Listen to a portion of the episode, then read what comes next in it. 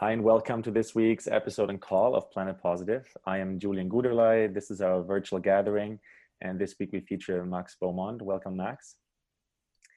We also have the founder of Planet Hi, Positive here, uh, Peter Crane. Welcome, Peter. Welcome. Good. Hello, everyone. Yeah, and uh, you know, Planet Positive is a global think tank, a venture capital advisory and accelerator serving to address humanity's most pressing needs in symbiotic existence with nature. This week, our feature is Max Beaumont, and Max graduated from the University of Warwick with a Master's of Physics. After graduating, he joined the European Space Agency as a systems engineer for a life support project aimed at extracting and recycling CO2 exhaled by astronauts. And during his time he was working on the project, he planned and conducted lab laboratory tests on CO2 sorbents tailored to low concentration environments. And in 2010, he co-founded what is now Skytree, where he has authored three patents related to atmospheric CO2 capture techniques. So I'm really excited to learn more with you today, Max, and to you know follow you down the rabbit hole into Skytree. Yeah, thanks, uh, thanks, Julian, for that. And uh, yeah, that I think I wrote that bio about six years ago, so I need to update that. Um, it's quite quite techy. Um, but yeah, a real pleasure uh, to to be here, uh, everyone, and Peter especially. Thank you for um, for organizing. Um, I saw TED did a global countdown this weekend, um, which I was part of, but um, you know, little did they know that you've been at it for last almost a year already, Planet Positive. So I think uh, this is really important um, group um, that meets every week, and and I hope it continues uh, for the long in the long term. Okay, so just to give you um, a little bit of a background uh, on myself. Um, so when I was really young, like I mean, I basically um, I basically grew up in like a ton of different countries. So I grew up in the Middle East. I grew up in, uh, Bahrain, a small island there. Um, after that, I moved to Austria, where I went to high school, international schools. Um, and then I went uh, to study physics, as Julian said, at, at Warwick Uni um, before traveling the world for about six months with a friend and, and coming to Holland.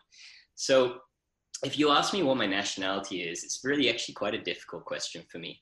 Uh, I'd have to say, uh, I guess, global citizen, as the saying goes now. Um, my dad was a corporate diplomat, so he worked for Coca-Cola. So, uh, so that was the reason for um, the, the, the amount that we moved around. Um, and growing up, like in the Middle East, is, was not as a scary experience as you would imagine back in the uh, back in the 80s. Um, uh, it was just after the boycott, like um, just after like the Shah had to be de- being deposed in Iran, and things were actually pretty open. So I lived in Bahrain. People, women could wear what they wanted. People could drink. Uh, it was actually a very safe community and a ton of fun, and also really really sunny. So it was. We had a, we had a boat, uh, lived near to the sea, so it was actually quite a quite a wonderful like childhood, which I'm really grateful for. Um, then we moved to Vienna, and all of a sudden the weather got about 20 degrees colder on average, and the days declined in their in their uh, length by about three hours. Um, and I went to a private high school. Um, at the time, I was pretty small for my age. I didn't really understand my my um, environment. My dad traveled my entire life basically. So he was uh, literally out of the country about 60% of the time. So I didn't really see him very much or have too much contact there. Um, and growing up then, like in high school in Vienna, turned out to be pretty difficult for quite a few years. It was actually, um, I really feared going to school for like many years uh, in a row. I was small, I had acne. I um, basically was seen as a victim and then designated as such at the age of 10 and then sort of proceeded to have that designation for the next uh, five six seven years in high school. Um, so yeah so going to school was not always well was was pretty difficult. Um, at the same time my parents divorced um, and so i didn't really have that fatherly sort of figure to back me up. Um, and I thought it was normal being like a 12 year old and being bullied and actually hating your life. why would you tell anyone that? That's like private. And I had to be my own island because it was only my mom and I, right? So I had to look out for everybody. Um, so I couldn't be vulnerable, right? So I never told anyone about the bullying or about any of this this crap was going on. I just like pushed through. so um, it wasn't all bad. Like I then chaired the student council. I did have friends. I did a lot of sports and I traveled with my with with my mom and my family. So it wasn't all bad, um, but it did leave me with a um, a feeling of the need to I think prove myself, um, not only to my dad but also to my colleagues, um, to like friends uh, in school who apparently I was not good enough for. So that deep desire to prove myself, like I think, was one of the reasons that's from a very young age I needed to start something. I needed to build something. Um, I also read like Richard Branson's autobiography when I was like 15 and got totally hooked. Uh, so when I moved to the UK, um, like at that point, um, my life had been pretty sheltered. So one one good point of that is because I didn't have an, a huge social life. Like I really, I, I mean, I got into physics and space and all this kind of stuff. I read a ton. I, I went to like um, NASA a couple of times at school and um, basically wanted to be an astronaut. So that's why I went to study physics um, in the UK. And I'm really happy that that drove me there because it's much harder to go from business to science than it is from science to business. Um, so yeah, and then so while like uh, at the um, at, at university, I saw that um, basically like doing a PhD was the only way to become an astronaut. So I was like, okay, screw that. I need more social contact in my life. I don't want to be in a, stuck in a lab for the next five years with no windows. So I decided to abandon the astronaut idea. But I, after going traveling around the world for like six months, I got a job offer from the European Space Agency and uh, to be a system engineer there. And at that point, it moved around my whole life. Um, so it was like a job in Holland. Okay, that's cool. Let's go explore Holland. So that's what got me uh, over to over to here and into the space sector to begin with. Um, about two years in and, and, working on the CO2 removal technology, um, which was pretty cool. I met all the astronauts, saw all the satellites, worked worked with pretty cool space gear. Um, then um, I had an opportunity to uh, stay on on basically there. Um, it was a graduate program that I started with, but um, it was a it was a choice I had to make because I knew that basically if I accepted the job, it was very good conditions. It was lovely there. I mean, ESTEC in, Holland, they have I think they have 12 tennis courts, outdoor football pitch, indoor football pitch, squash court, swimming pool. I mean, it's kitted out. Um, I would be stuck there for the rest of my life, so it would have been a complete golden cage.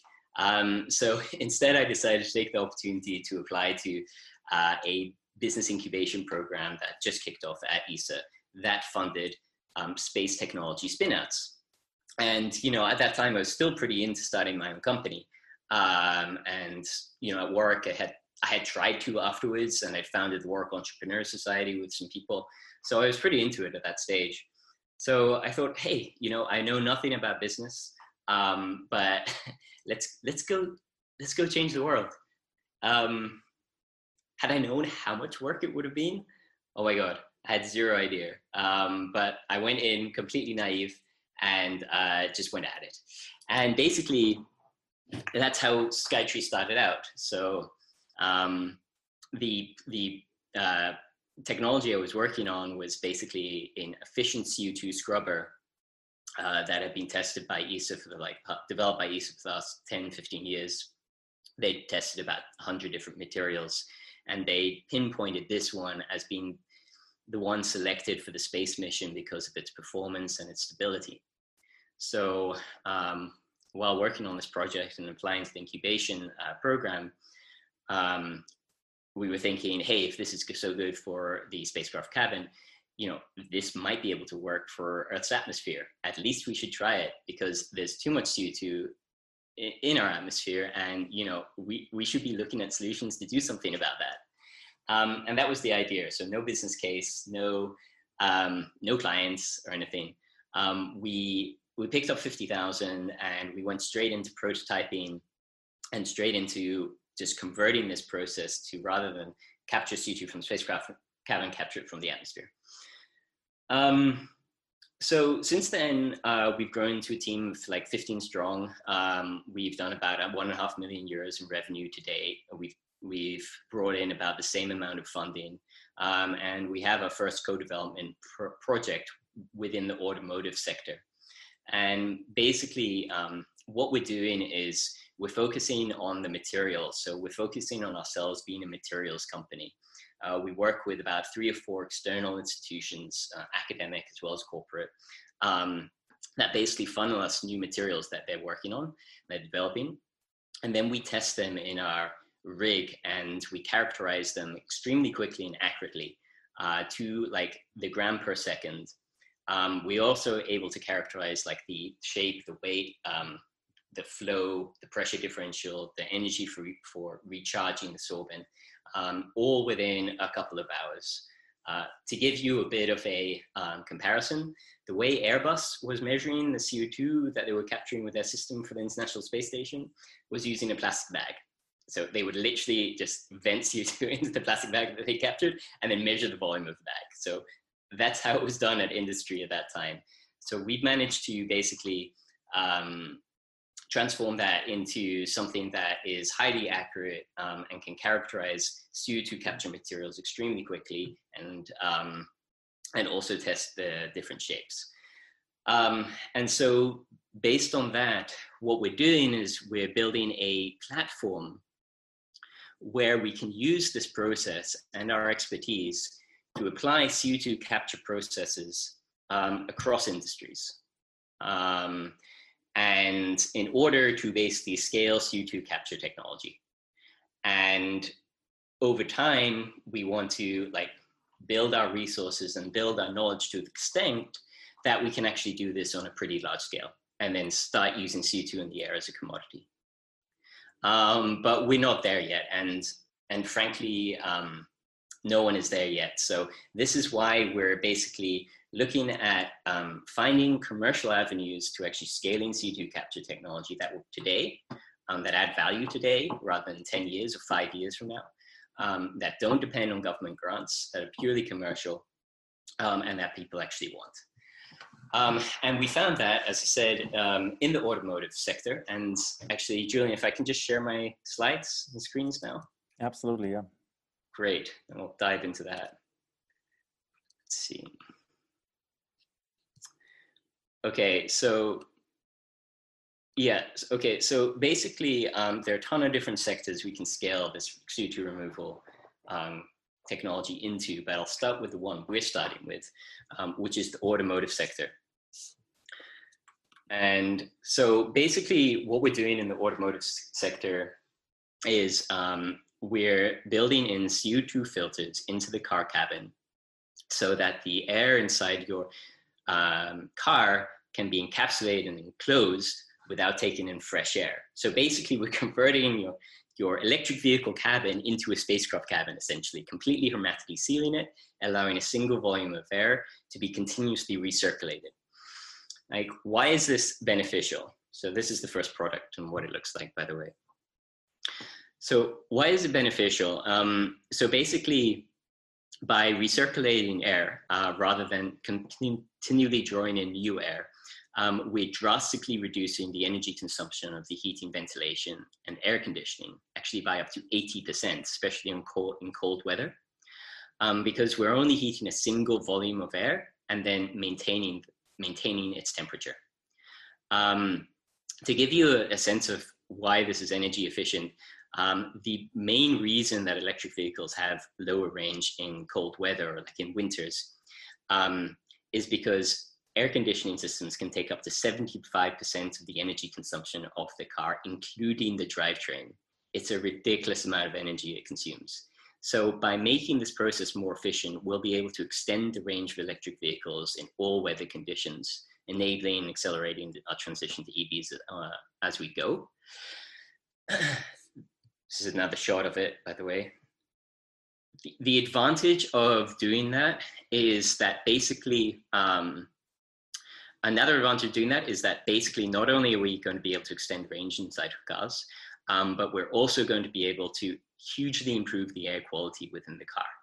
Um, why? Because as well as drastically less air that we're bringing in, we're bringing in drastically less pollution.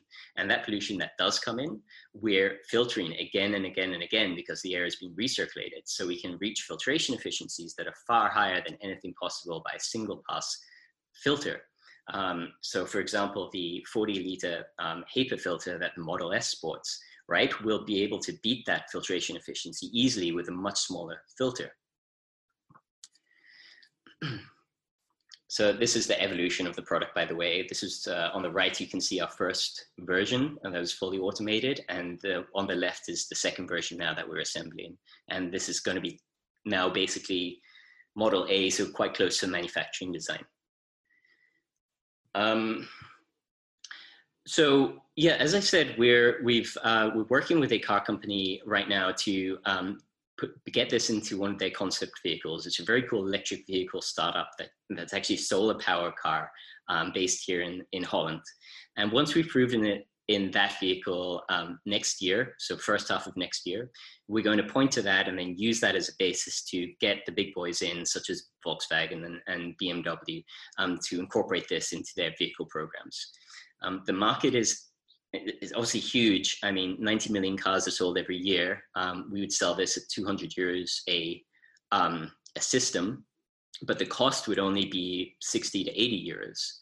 Um, and that's including the CO2 filters. To give you comparison, the system in the International Space Station that was actually capturing less CO2 than what this can do uh, cost 15 million euros to build and, and integrate.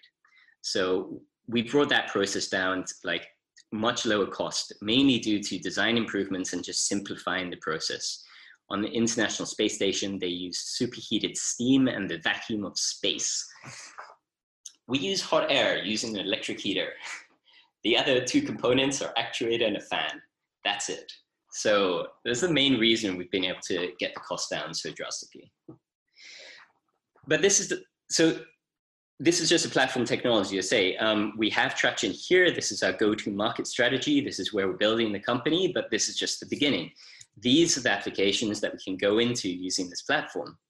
So basically, just think any form of transportation that like houses people and needs to condition air, such as planes, trains, long distance buses.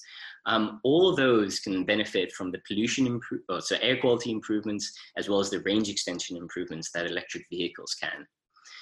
Um, but, and then at the same time, we can apply this to buildings. And this is where the real savings come into uh, to place in terms of CO2 savings and basically impact to the world. If you look at the growth of the HVAC system, sorry, HVAC industry in India alone, the sales of the additional HVAC units and their respective energy consumption over the next 30 years to 2050 is going to contribute 0.5 degrees of warming to the earth by that time. So it's because basically 70 to 80% of India is just not industrialized. There's just, it's got such a huge way to go. So there's so much growth to be had there that will represent a huge uh, increase in energy demand due to buildings and infrastructure being built and air volumes that need to be conditioned. So by making these HVAC systems 80, 70 to 80% more efficient, we'll be drastically re re uh, reducing the carbon footprint um, of India, let alone the building sector. Um, and then, of course, instead of range extension, what we'll be doing is, is saving uh, building operators 20 to 30% of their energy costs each year. And we predict a payback time of about 18 months um, based on that economic saving alone without even taking into account the uh, air quality benefits. So that's the application and, and that, this is our team, by the way. I forgot I had to slide in here. This is our team. Um, we, we're, this is not all of us, but uh, this is an outing we had about three weeks ago before the lock, new lockdown measures were just put in place. Um, we're all based in Amsterdam. Uh, we have two labs here, a testing workshop, and our offices actually on the University of Amsterdam Science Campus. We're moving. Uh, we're moving office next uh, next year, and um, so yeah. So that's that's really the the idea, but like the the why and the long term vision goes further from that. So once we've scaled this technology in air quality and energy efficiency applications, my dream is that we can apply this on a really large scale uh, to basically filtering CO2 out of the air to supply CO2 as feedstock for a ton of things. Cement production is a huge, will have huge amount for CO2 going forward, especially CO2 neutral or cement that can sequester CO2. Uh, plastic production, fuel production, all these things need carbon. We'll need to find carbon neutral sources for that carbon. Uh, and the only way to go forward as a society is to become circular. So we need to do something about it. Um, so yeah, that's like my five, 10 year goal, basically, Skytree. And uh, yeah, so I mean, that that's it really. Um, what I'm looking for from this group is um, basically a, a hand in and advice and support in our fundraising round. So we're raising a $7 million round at the moment. Um, we have some tra traction from strategic investors, but we're really looking for a US lead so we can get the best quality support on board for Skytree. So VCs that have clean tech experience, get hardware, fun to work with. You know, we're just looking for that kind of profile basically. Um, and then we've also filed for a Delaware C Corp. So um, we'll be opening up our business operations over uh, in the US, like in California, um, once we can travel there next year. And so it'd be great just to just to get to know people over that side of the pond. Thank you. Thank you so much, Max. This sets us up for a really great uh, Q and A and and and questions and answers. Like, wow, what a, what a presentation! I'm totally with you. We will need this circular kind of kind of way, especially when it comes to carbon. So I'll I'll pass it to partners first. Who is who's curious? Who has questions? I know Joe. Joe, you're already raising your hand. I would have called on you in a second. Um, please go ahead. Yeah. Max, really glad you can make it on the call. I, I've got to disclose I've known Max for many years and watched him progress from university onwards, and I've seen you do great things, Max, and your team. Um, I wanted you to speak to the other applications because I know that um, your actually your first application was for agriculture, and you were putting your technology alongside uh, factories and capturing the the carbon and helping optimize greenhouse um, uh, plants grown in greenhouses. And I also had a so if you could talk to that because mm-hmm. I think there are other people on this call that might be interested in that. Mm-hmm, and the mm-hmm, other thing I would like you to discuss is um, when you're talking about um, at the moment COVID and what's happening with um, getting clean air into buildings.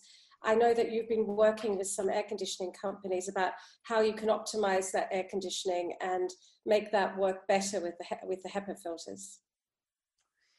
Mm-hmm. Yeah, so I can uh, I can speak to both. Uh, thanks, thanks, Joe, and yeah, you have known me for like ever. um, so by the way, Joe hosts fantastic dinner parties. Like, if you're ever invited, just go. They're so much fun. Anyway, um, so basically, uh, yeah, the the the reverse of basically the CO2 extraction process that we employ within within cars can be applied to the atmosphere where we scrub CO2 from the air and then we actually vent that CO2 into a process that needs it. Um, so um, we can do this probably like at cost right now compared to commercially other commercial methods of providing CO2 to about a couple of kilos a day um, using the processes that we have right now. And people are like saying, oh, okay, but are we talking tons here for beverage carbonation, industrial greenhouses? Yes, we are, and we're not there yet. But there are tons, there are plenty of applications that actually use CO2 on a much smaller scale that we can just roll into now and build the technology around. Um, the main one is vertical farming. Uh, vertical farming is, you know, is, is basically um, a much greener way of a much sustainable form of agriculture and is taking off everywhere right now. Um, and the volumes of CO2 generally required are obviously much, much lower because they're contained in small warehouses in cities or in buildings themselves. Uh, and we get approached by a vertical farm every few weeks asking uh, if we can apply this technology to their farm. Um, so we can do that at cost right now, and, and it will be one of our nearer term CO2 supply applications. Uh, or sorry, price parity. The by the way, the other advantage of our unit would be that like CO2 is supplied today, if, if it's not like an industrial level where it's literally piped to the site, like for enhanced oil recovery or for industrial greenhouses, um, CO2 is literally just shipped in, in, in the form of cylinders or resupplied in cryogenic tanks that then fill cryogenic chambers on site. Really like a lot of hassle, a lot of infrastructure and quite costly. So we would just um, basically be able to provide a plug and play form of CO2 where basically all you need is access to the air. Just install it outside of your greenhouse, turn it on, and you're good to go. No dependence on external suppliers. And actually, over a couple of years, it'll be much lower cost than, than alternative forms of CO2 as well. COVID. Um, so this goes to what I was talking about in terms of the um, multi-pass filtration. So being able to, they do this in planes already, actually, a lot. Um, so I just went on a trip to Rome, probably slightly irresponsibly, a few few weeks ago, and the plane was completely packed. And I complained about it on Facebook, and I got a lot of contentious replies. So I really read into it. And actually, um, planes recirculate air at the rate of like every two minutes. The entire cabin volume is exchanged, and they pass that air through very high level or like high quality HEPA filters. So air inside of planes is actually pretty good quality. Um, we would be able to basically create um, uh, much higher like recirculation rates. So we'd be able to actually go from um, 50 or 40, 50% recirculation to, ah, wait, I'm missing, I'm messing this up. Basically, if you have a filter right now and in an HVAC system, it's brought into the car or the building, it's passed through that filter, and then it goes into the in, in volume uh, of air inside the building. Um, you have single pass. By basically maximizing the recirculation and recirculating the air, that air can be um, passed through um, those filters again and again and again. So if you have a filter that's filtering out viruses, um, let's say in a ward in a hospital that needs to be insulated from potential like infected areas or infected air volumes where ICU units are placed, right? That will be a way to basically insulate those sections of the hospital by basically recirculating air within those sections so that any virus that does actually creep into that part of the hospital will be filtered out a lot quicker rather than the air simply just spreading throughout throughout the whole hospital quite quickly in traditional as it does in traditional HVAC systems. So yeah, so it's a bit of a um, I don't. Yeah, we haven't really looked into it to be honest, but there, there, there's certainly potential there. Yes. So thank you. That, that that was basically my answer. Also, there are there are a few other small scale C2 supply applications, such as remote water treatment. Uh, for example, CO2 is required to stabilize pH levels to make it drinkable. So um, we could provide CO2 to like distillation plants or processing plants in remote parts of the world more easily than it can be provided right now and enable drinking water around the world more easily. Um, uh, yeah, and we could um, also look at like we're also looking at is potentially be- beverage carbonation on a small scale. So um, like your Soda Stream application, replacing C2 cylinders from that um, with our unit instead. Thank you, Max. Joe, your question, your question is answered. Anything else you'd, you'd love to add? One more question. Um, I know that you've been talking to some big car companies, one of them based in near, very near Silicon Valley. Um, so you've been getting a lot of interest from the majors, including one of the very large, formerly UK owned car companies now owned by internationally. Um, how quickly do you think you'll you'll be um, able to scale into these cars? Yeah, so we're gonna go for first product sales by next year, and we're aiming uh, first like product off the line inside of a car on the road by end of 2022. Now that will be on a on a smaller scale. That will likely be together with our EV scale up partners, and might not be with a with a VW or BMW. Um, but like in terms of getting to market, that's that's what we're looking at. Um, what we do see in the automotive sector is extremely quick uptake of new technology. So, for example, electric windows, like within five years, 80% of car models, basically, like luxury and car models, basically installed electric uh, windows. So, uptake rates of new technology is pretty high in the automotive sector. So, our, our main challenge is getting the first one in, uh, like on the road, and then after that, it will be that classic hockey stick curve.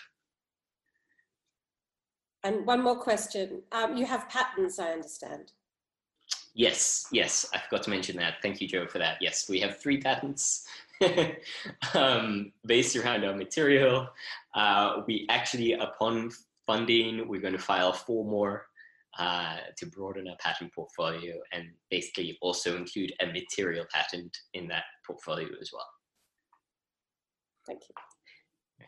Thank you, Joe. Patents are expensive though. Yeah, pa patents are a whole other level. Um, there's a question from Will, and the question, I'll, I'll, read it. He sent it to me in the chat. It says, if your two main inputs are heat and also power for a fan, can you minimize cost by reusing heat or power from other processes? Yeah, we, we certainly could. So I think that's a really good question. Um, yeah, it, what we see is that like in electric vehicles, uh, there are generally less sources of waste heat. So it's harder uh, to basically retrieve waste heat than for an ICE vehicle.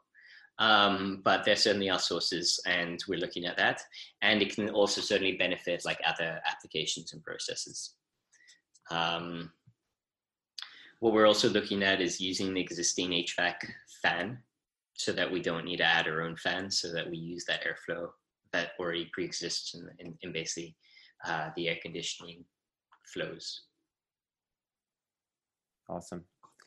I'm I'm curious. I have a general question, Max. I feel like you're a, a, total expert expert in this field of you know carbon upcycling technology, and so maybe um, you know from your perspective, what are some of the frustrations in the marketplace right now, and you know some of those bottlenecks where you see like really quick solutions. Um, you know, if if you get there's more access to funding or your patents are successfully filed. Um, yeah, I mean, so like as with like hardware, funding is always more of an issue than with software, right? Because I mean, you're actually building stuff, so you need to buy stuff and procure it, and then put it together and bring in engineers to do that, not just depend on one whiz software engineer to program your app. So it's it's more cost intensive. Um, and also the time to market is is longer. Like development cycles is longer are longer because that hardware needs to be qualified and tested and then road tested. Um, so we just mainly need to accelerate the deployment of the products by expanding our engineering team. Um, and, and the way we're going to do that is through funding. So uh, that's, that's one of the main bottlenecks. Um, I mean, yeah, I think now with the renewed interest on uh, like the climate the last two years, any thanks to Greta. Um, we basically have uh, there's a lot, lot more interest in industries now to transition towards more sustainable processes. Uh, so we're seeing a pickup in people approaching the number of people approaching us and organizations approaching us. Um, the Green New Deal, just like one trillion euros of funding within the EU that will be spent on clean tech uh, up to 2030 um, might actually funnel down to us through through our EU grant application that we just put in. Um, so we see that like when we started this 10 years ago, direct air capture and CO2 capture generally was seen as a technology that uh, was expensive, proven not to work, and no one was really interested in funding, especially as there had been um, there'd been a lot of VCs burnt in the clean tech bubble in the early 2000s. Uh, like Sol- Solyndra, I think if you remember that solar energy company. So a lot of companies, a lot of investors um, were pretty standoffish at that point. But what we see now is like climate tech investing is the largest growing sector of, of venture capital. 6% of all venture capital went into climate tech this year to date. Um, and um, so that's really in our favor now as well. So I think that bottleneck is like being overcome by like the macro trends we see. Yeah, sp- speaking to that point, Max, uh, I I read somewhere that it was estimated that twenty trillion dollars of venture capital will be deployed uh, to address climate solutions over the next decade. Have, have you heard figures along those lines, or is that a little high, maybe? Yeah, not that big, but like I welcome it for sure. but uh, yeah, I think the investment climate environment, I should say, is um, definitely changing rapidly as people become aware of um, the need to to create massive change and very quickly. So yeah, and uh, again, really thank you for your presentation today. It was wonderful. Anyone else have any questions for Max?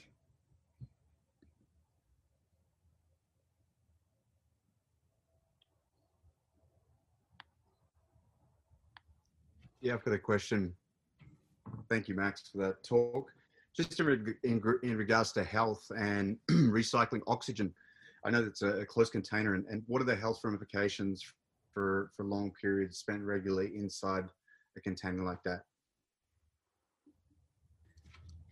Yeah, so that's a really good question. Um, uh, so basically, less than spending it inside of a contain, like inside of a building or, or a, a car that's packed full of people in today's in today's like status quo, um, because basically that feeling of stuffiness you get after a long meeting, like a full room. Obviously, none of us are really suffering from that this year, but like say in 2019 when that was the case, um, the reason for that feeling was CO2 buildup. That was the only reason. Um, the same thing applies to long car journeys. Like after an hour or two of driving, air feels a little heavy. That's CO2. So we actually stabilize CO2 levels lower than basically base levels found in, in traditional HVAC setups um, because we extract so much CO2 in the process. In terms of oxygen, uh, because of basically leakage through opening of windows, seams and doors and things like that. Um, there's basically about 10% air leakage in any closed volume. Uh, and that's enough to keep oxygen levels at like a healthy, like a healthy level. So we, based on actual tests we've done with, with oxygen sensors, we don't measure any reduction in oxygen. Uh, that's that's meaningful. So uh, so yeah, that's it. I hope does that answer your question? Cool.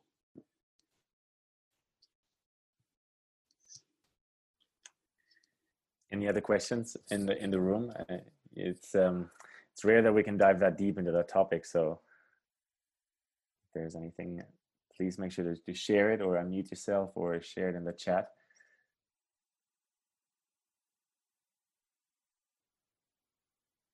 If anyone's in Amsterdam, look us up. Uh, happy to give you a little tour of our facility, meet some people, the team. Great. Yeah, I hope to visit Europe soon, uh, as soon as they let us in back into the union there. uh, people don't like Americans traveling to their countries right at the moment, so uh, hopefully that'll change in the near future. And uh, yeah, again, thanks, thanks so much, Max. Um, does anyone else, partners or otherwise, have anything they'd like to share uh, with some of the few minutes we have left?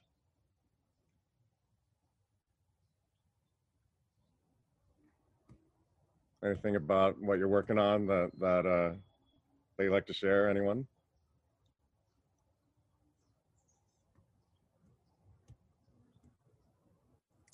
I could share. I could share a, a short little thing. So, um, sure, great.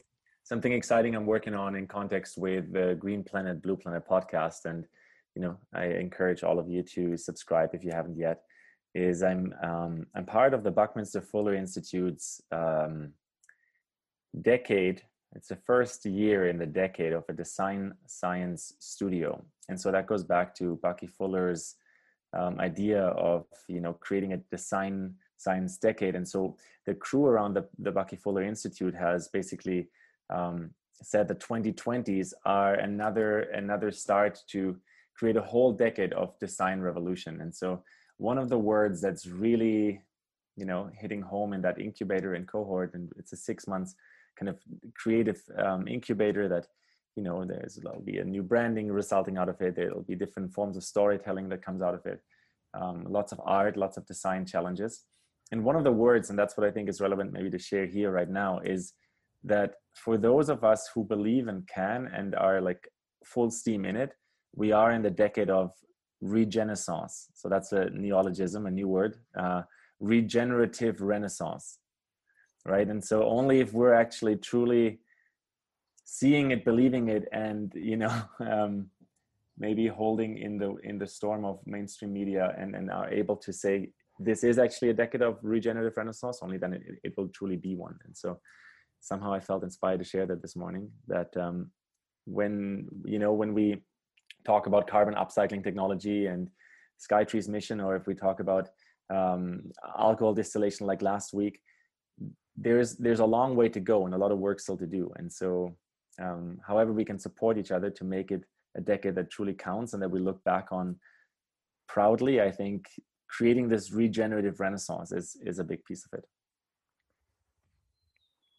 And with that, and maybe that's the last thing I can share on, on the Buckminster Fuller's Design Science Studio uh, cohort that I'm in right now, the need for somewhat of a new dictionary. So obviously we won't invent a whole new language, but uh, a language that supports the way we now relate, that supports the way we incorporate nature into the equation, um, that supports us kind of moving beyond the way things have been have been going so far.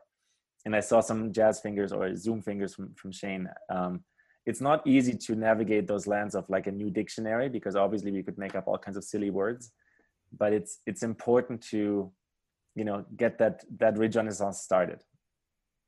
Julian, do you have a link? Right. To, oh, I don't know if this is a micro institute with Brookman, but do you have a link to it? I work with an advisor to future forecasting and prototyping firm in LA.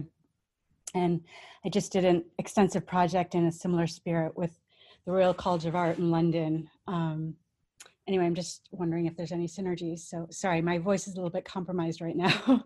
Hopefully I don't have COVID. I, I, need that app that Peter was talking about, um, or we, we heard the about. But anyway, yeah, if um, if you could send a link, that'd be great. Oh, you just did. Never mind. I Great. just did in the chat. Yeah. So this is just the general website um, of the Design Science Studio hosted by the Buckminster Fuller Institute.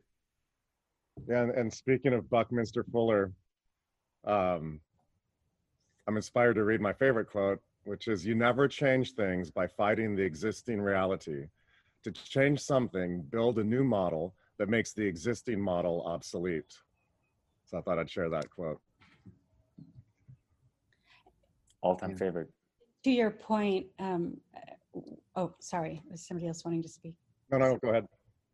Oh, I All you, think Joanna. la- language is so ex- extraordinarily important and we take certain words for granted so i'm glad you're re- you're thinking about how to create new words because they really set the stage for discussion especially if old words are you know laden with certain baggage or misconceptions and so forth so i i, I applaud that effort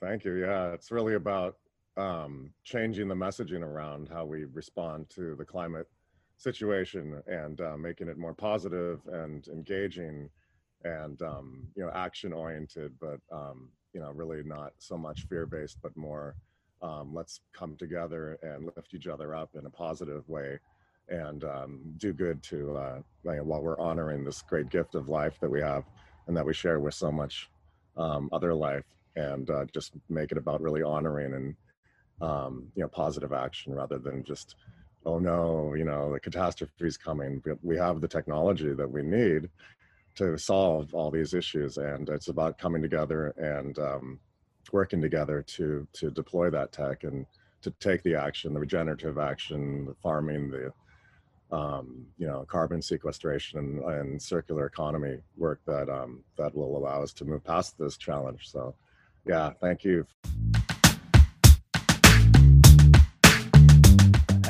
I hope you truly enjoyed this one. You took some insights away, something you can apply for your own life, or something you want to share with a friend. If you truly enjoy Green Planet, Blue Planet podcast, the episodes I make, and the guests and interview partners I feature, make sure to subscribe, leave a review on the podcast on your favorite app on Spotify or Apple Podcast, share it with a friend, and if you feel inspired, Make sure to support this podcast. There are plenty of ways to get in touch with me. Leave a monthly recurring financial support on anchor.fm or simply in the show notes of this episode, wherever you're tuning into.